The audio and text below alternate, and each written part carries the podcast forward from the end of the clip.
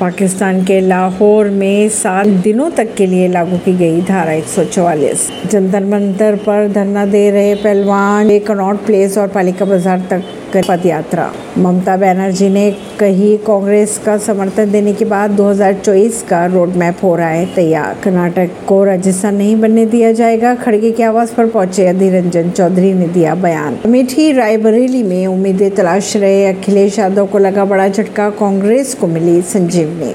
ममता बनर्जी ने तैयार कर लिया है 2024 का रोड मैप कांग्रेस को 200 सीटों पर समर्थन दे, देने की कही बात। ममता बनर्जी का कहना है कि टीएमसी उन राज्यों में कांग्रेस का समर्थन करने को तैयार है जहाँ वे मज़बूत है।